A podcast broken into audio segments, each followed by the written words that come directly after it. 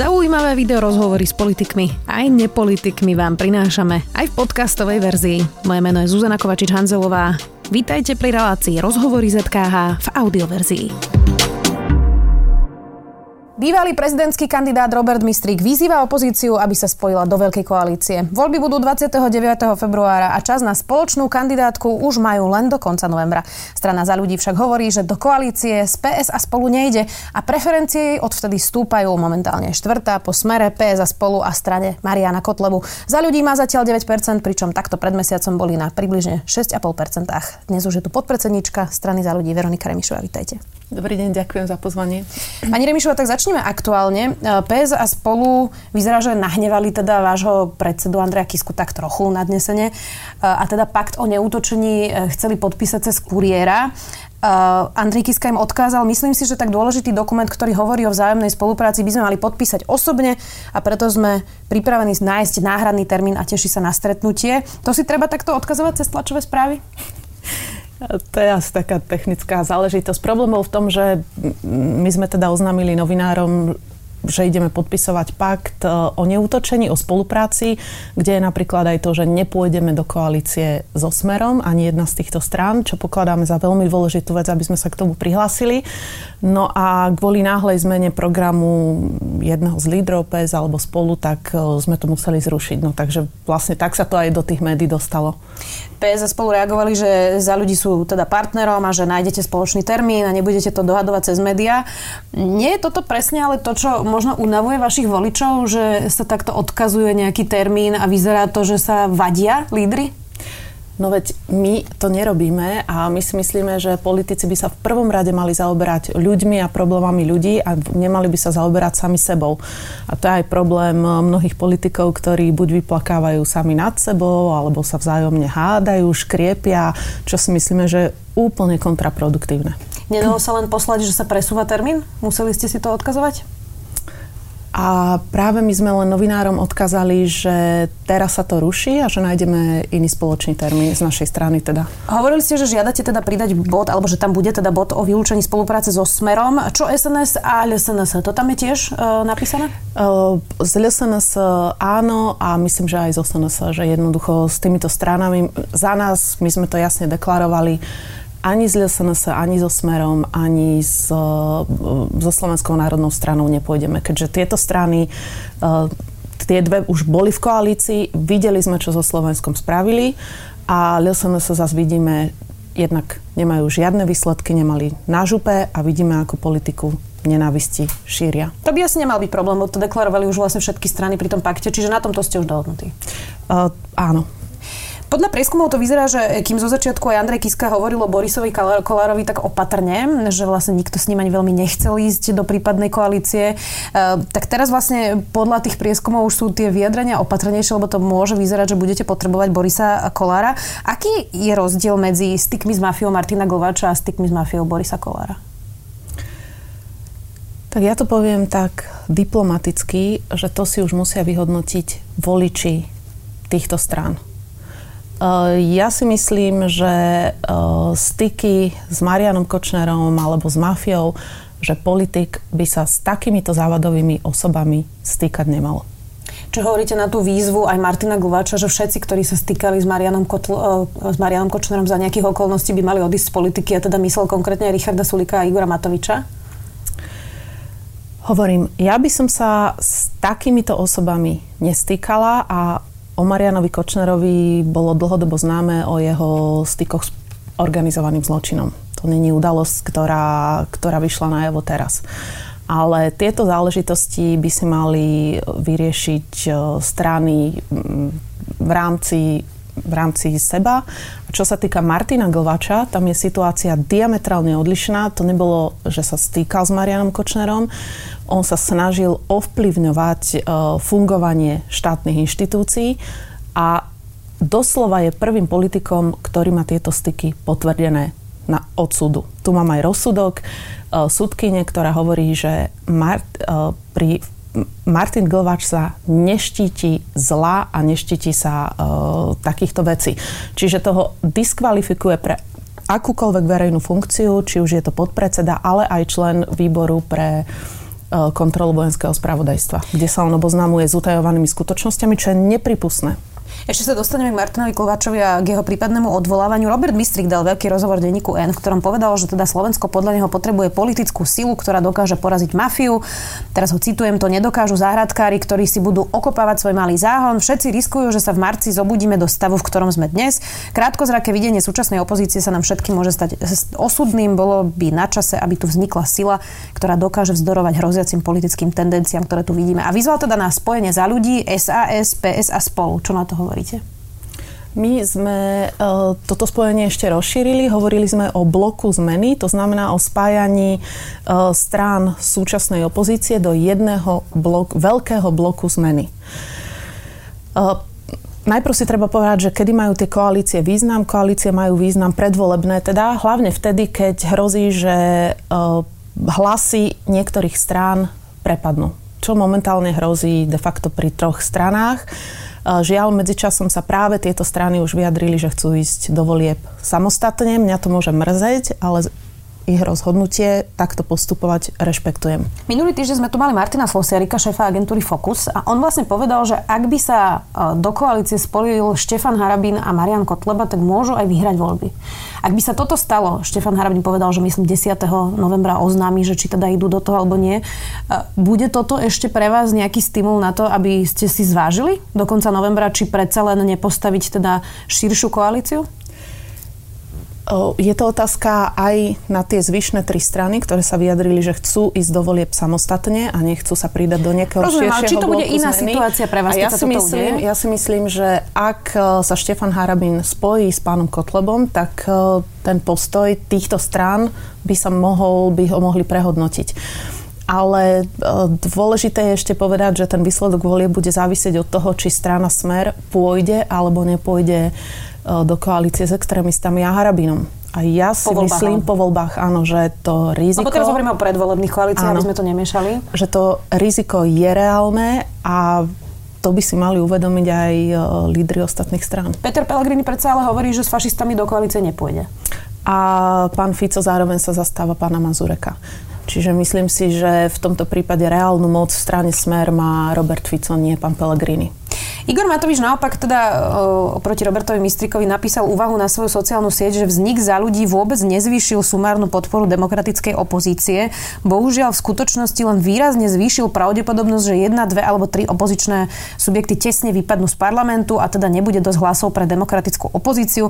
Platí teda podľa Igora Matoviča, že čím viac hlasov pre za ľudí a PS a spolu, tým väčšia šanca smeru na zostavenie ďalšej vlády mafie. To som ho parafrázovala. Čiže on vás mhm. vlastne viní z toho, že pridávate vznikom strany za ľudí práve smeru?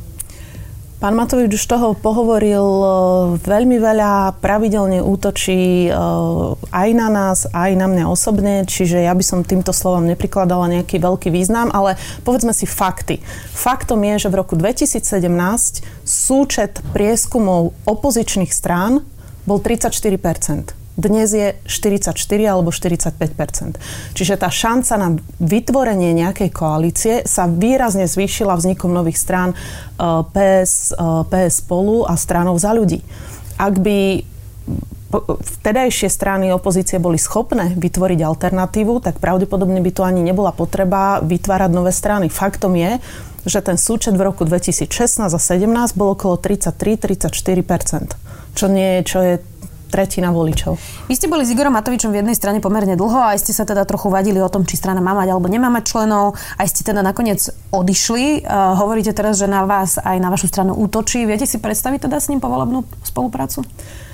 Ja z mojej strany uh, prvo, pre mňa je prvorady záujem Slovenska. Ak záujem Slovenska bude vyžadovať a vyžaduje momentálne, aby tieto strany spolupracovali, aby spolu vyt- presadzovali konštruktívne riešenia pre Slovensko, tak e, nejaké osobné útoky na mňa osobne nehrajú absolútne žiadnu rolu. Ale to si myslím, že takto by e, politici mali postupovať, ale ak chceme konštruktívne spolupracovať, tak tie útoky medzi potenciálnymi partnermi jednoducho musia prestať.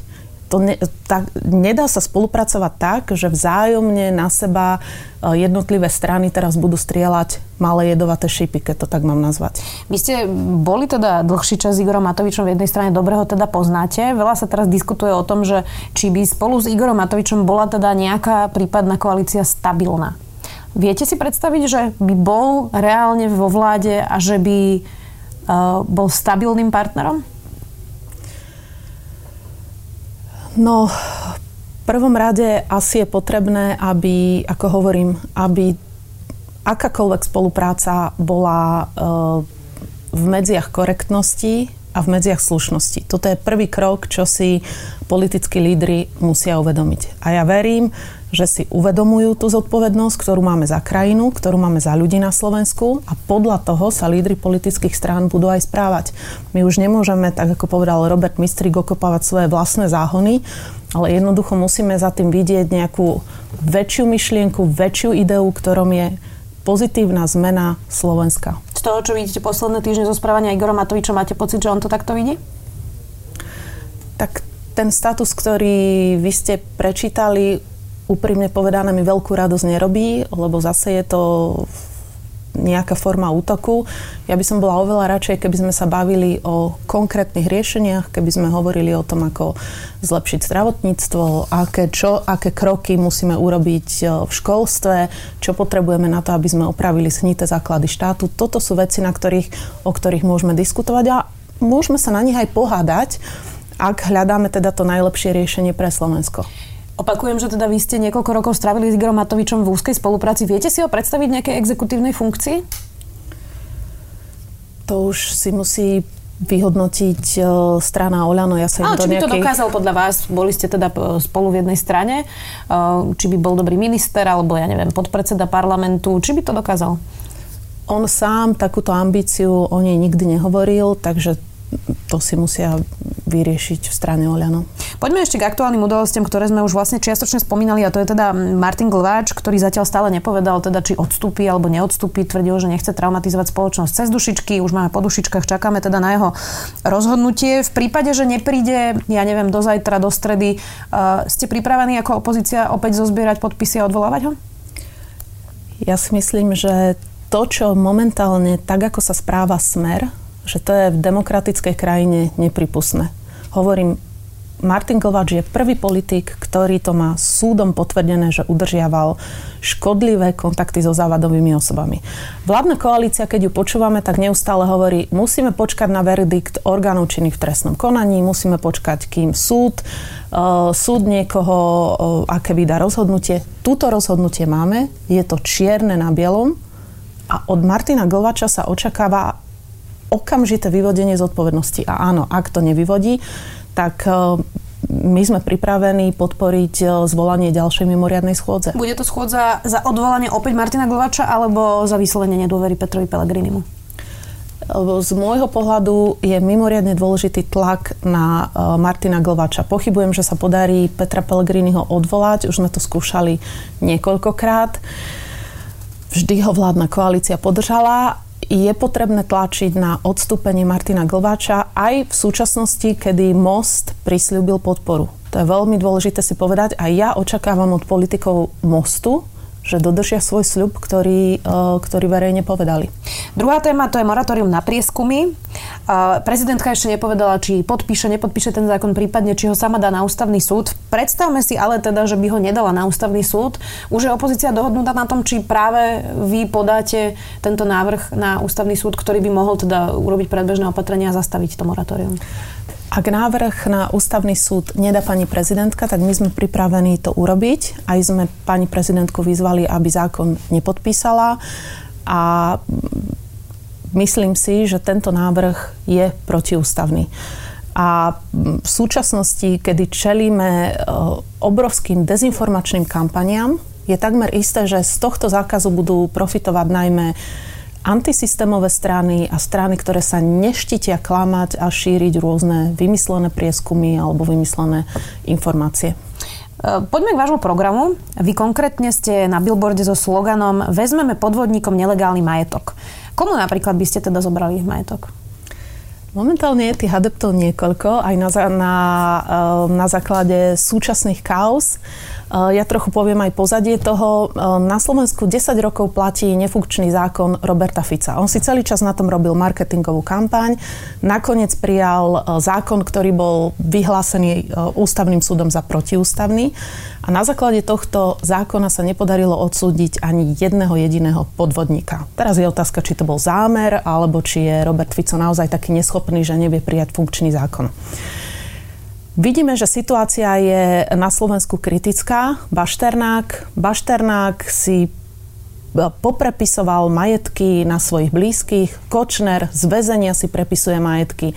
Teraz máme najnovší prípad, kde som aj podávala podnet uh, súdkynia Jankovská, kde jej synovia, ktorí majú okolo 25 rokov, vlastnia pol miliónový byt, ktorý je nezaťažený hypotékou. Rozumiem, pani Remišová, a naše ale riešenie... to je skôr o tých majetkových priznaniach teraz. Ale vy by ste to... Monike Jankovskej zobrali majetok? Veď ona ešte nie je ani odsúdená, ešte nie je vlastne ani obvinená.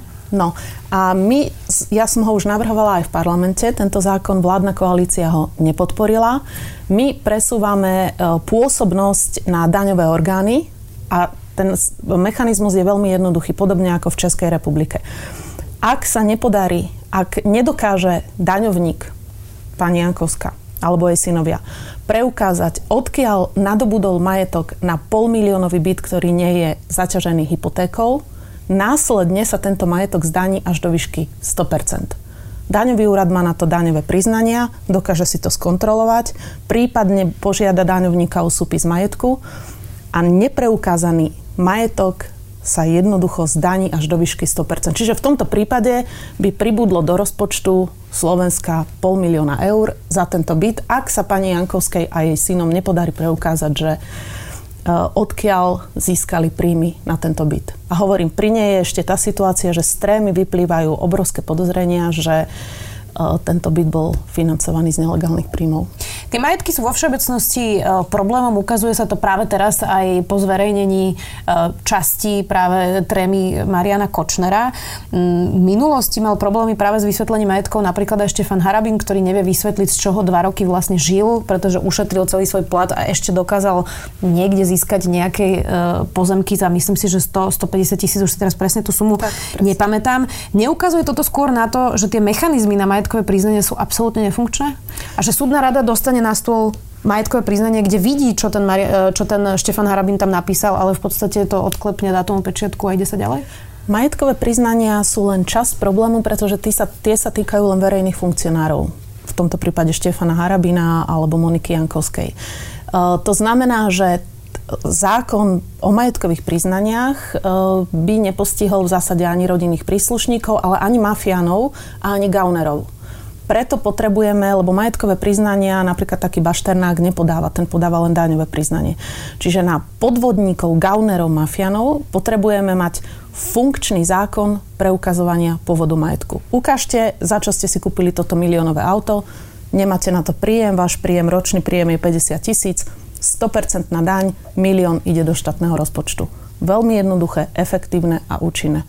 A hovorím, že gaunery jediné, o čo sa boja, sú práve ich ich majetky a nelegálne nadobudnuté peniaze. A keď, to už musí skončiť. Keď už sa rozprávame o spravodlivosti, aj o sudcoch, ukazuje sa vlastne, že tie mechanizmy, ktoré máme, nakoniec vlastne fungujú, aj keď všetci týždne hovorili, že sa to nedá. Pozastavené funkcie už majú viaceré sudkyne, Dobroslav Trnka. Nie je to nebezpečné teraz, pár mesiacov pred voľbami, začať hovoriť o tom, a viaceré strany o tom už teraz hovoria, že treba zmeniť systém, tak aby generálny prokurátor mohol pozastaviť Dobroslavovi Trnkovi funkciu a že to dopadne tak, že môžeme tomu systému narýchlo ešte viac uškodiť? My aj spoločne s našou expertkou na spravodlivosť pani Kolikovou sme hovorili jedno. Sudcovia sú verejní funkcionári. A sudcovia sú dokonca jedni z najchránenejších e, verejných činiteľov. E, ani premiér nemá takú ochranu, ako práve majú sudcovia. A majú preto, aby boli nezávislí. A ak si samozpráva sudcovská nevie spraviť poriadok sama so sebou, áno, vtedy treba povedať, neviete si so sebou spraviť poriadok, nie je možné, aby sudca, ktorý predával rozsudky, aby naďalej súdil a posielal ľudí do väzenia, vtedy treba, aby poriadok spravil štát, aby poriadok spravila vláda. Čiže čo treba zmeniť? Ak si, ak si sudcovská samozpráva je schopná spraviť poriadky, tak ten systém treba len doladiť a zefektívniť. Pani Remišová, ale nie máme... si schopný urobiť poriadok, pretože napríklad o Miriam Repakovej, ktorá je tiež teda v Kočnerovej tríme a um, píšu si tam teda naozaj veľmi intenzívne aj o rozsudkoch v kauze Technopol. O tej sme informovali, ja neviem, snáď už pred desiatimi rokmi, keď rozhodovala iný zvláštny spor v prospech cyperskej schránky proti štátnemu kargu. Uh, čiže tie indície oni boli, a tí sudcovia s ňou nedokázali nič urobiť.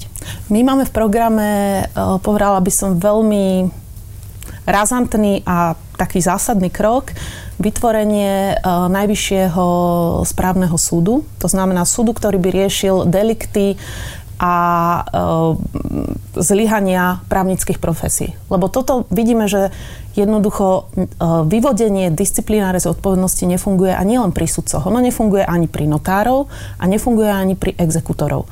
Ja som riešila prípad Majaka nádeje, kde bol ten istý Kočnerov notár ako v kauze Technopol. Postih žiadny. Čiže potrebujeme jeden orgán, ktorý by riešil delikty práve týchto právnických profesí, lebo ani komora, ani tá sudcovská samozpráva práve v tomto vyvodzovaní zodpovednosti zlyhávajú. Nebudú ale stále tí istí ľudia na konci dňa rozhodovať, ktorí vlastne teraz už majú tie mechanizmy a nerozhodujú, že tam funguje nejaká falošná kolegialita a bude to len inštitúcia navyše, kde to bude zase to isté? Ja, ja si myslím, že už teraz vidíme také tie prvé lastovičky aj u prokurátorov, aj v súdnictve, kde výzvu e, za očistu súdnictva podpísalo myslím, že 169 sudcov. Ja hovorím, je to málo, je to z 1400 sudcov, 169, no to, ne, to je 10%. Čiže je to veľmi malá čiastka. Ja by som očakávala oveľa silnejší hlas z radou, z radou justície, ale sú sudcovia, Vidíme to aj, e, teraz bol rozhovor s jednou sudkyňou pani Bertotiovou a myslím si, že tí čestných, poctivých sudcov v tom systéme je dosť na to, aby takýto orgán mohol, uh, mohol razantne a dôsledne postihovať uh, takéto, takéto situácie, ktoré sú nezlučiteľné s právnym štátom. Posledná téma v 2020 končí funkčné obdobie generálnemu prokurátorovi Jaromírovi Čižnárovi. Mali by podľa vás politické strany navrhovať kandidátov na generálneho prokurátora? Napríklad nadácia Zastavme korupciu robila širokú analýzu prokuratúry a oni vlastne navrhujú, aby ten systém bol rovnaký ako pri ústavných sudcoch, že vlastne odborné skupiny jednotlivé navrhujú e, kandidátov, podobne ako sme to videli teda práve teraz na ústavnom súde. Toto nie je systém, ktorý by si zaslúžil zváženie? My to máme v programe. Navrhujeme rozšírenie teda okruhu osôb, ktoré môžu navrhovať kandidátov, podobne ako je to pri sudcov. Navrhujeme verejné vypočutie, e, navrhujeme pre, e, prehodnotenie podkladov k verejnému vypočutiu. To je tá časť tej voľby e, generálneho a špeciálneho prokurátora a tam chcem garantovať, že za nás, že my rozhodne nedopustíme taký chaos pri voľbe generálneho prokurátora, ako bol posledne čo bolo škandalozne a vidíme aj z tej trímy, že boli tam podozrenia o okupovaní to bolo ešte pri Dobroslavovi Trnkovi, potom ano. bol vlastne uh, zvolený Jaromír Čižnár, uh, až potom, čo sme mali vlastne zvoleného generálneho prokurátora, ktorého nikdy Ivan Gašparovič nevymenoval. nevymenoval. Uh, stihli by ste to zmeniť ešte predtým, než sa bude voliť ten Jaromír Čižnár? Uh, teda, než skončí Jaromír Čižnár, bude sa voliť nový generálny prokurátor? Ak nám ľudia dajú dôveru, a tú vládu sa nám podarí zostaviť. Ja si myslím, že nájdeme tú politickú vôľu, aby sa spôsob voľby generálneho aj špeciálneho prokurátora e, zmenil, stransparentnil a aby sme tu mali čestného, charakterného profesionála, ktorý skutočne bude e, takou garanciou právneho štátu. Odporúčili by ste Jaromírovi Čižnárovi ešte raz kandidovať? Bol dobrý generálny prokurátor? Neodporúčila by som mu kandidovať a dúfam teda, že ani kandidovať nebude. Mm, hovorím, áno, aj on bol lustrovaný, e, dokonca Kočner sa na neho v tríme stiažoval. Napriek tomu si myslím, že mnohé veľké kauzy, politicky citlivé kauzy sa tu dlhé roky neriešili. A vidíme to napríklad pri Trnkovi. Trnku zbavili mlčanlivosti až po roku, roky bol na generálnej prokuratúre, hoci tie podozrenia boli obrovské a tie indície tu boli vždy, napriek tomu generálny prokurátor ho v tej funkcii dlhodobo nechal, čím si myslím, že krivil spravodlivosť. Takže nech dokončí svoje funkčné obdobie, a nová vláda nech vymenuje čestného, charakterného profesionála, ktorý zabezpečí vymožiteľnosť práva. Úplne záverečná otázka, ktorá je skôr ako keby v kurze v Spojených štátoch než na Slovensku a to je fyzická a zdravotná kondícia jednotlivých lídrov. Predstavme si, že by vaša strana teda získala dôveru ľudí, dajme tomu by zostavovala koalíciu, môže sa to stať. Andrej Kiska teraz podstúpil operáciu srdca. Je vo fyzickej kondícii viesť vašu stranu do volieb a prípadne po voľbách viesť napríklad aj vládu? Hovoril, že to je jeho ambícia. Určite áno. Myslím si, že ten týždeň eh, bez politiky mu vôbec neuškodil a eh, momentálne nie, že či ju môže viesť, on ju reálne vedie. Máme množstvo naplánovaných výjazdov. Áno, je to náročné, eh, aj toto predvolebné obdobie, ale Andrej Kiska sa naplno zapája do všetkých aktivít a ja dúfam, že ľudia nám tú dôveru dajú a budeme mať čo najlepší výsledok. Viete slúbiť, že by nerobil také tajnosti o svojom zdravotnom stave, ako napríklad robí Robert Fico alebo Miloš Zeman v susednom Česku? E, že by naozaj otvorene povedal, aké má problémy v prípade, že by boli vážnejšie? to nie len, že vám viem slúbiť, ale on to aj robí, pretože okamžite po operácii, myslím, že dva dní po operácii mal takmer hodinovú e, tlačovú besedu, kde nie len on, ale aj lekári, ktorí ho operovali, e, vysvetlovali jeho fyzický stav. Čiže tento štandard si zachová? Tento štandard si určite zachová a to bol štandard, ktorý on udržoval v prezidentskom úrade počas e, celého svojho fungovania. A tak, tak garantujeme, že to bude pokračovať. E, nech teda skončíme kdekoľvek. Uvidíme, ako to bude pokračovať. Voľby budú teda 29. februára, dovtedy sa ešte všeličo môže stať. Ďakujem, že ste prišli dnes do Sme video. Dnes to bola podpredsednička strany za ľudí Veronika Remišová. Ďakujem za pozvanie. Počúvali ste podcastovú verziu relácie Rozhovory ZKH. Už tradične nás nájdete na streamovacích službách, vo vašich domácich asistentoch, na Sme.sk, v sekcii Sme video a samozrejme aj na našom YouTube kanáli Denníka Sme. Ďakujeme.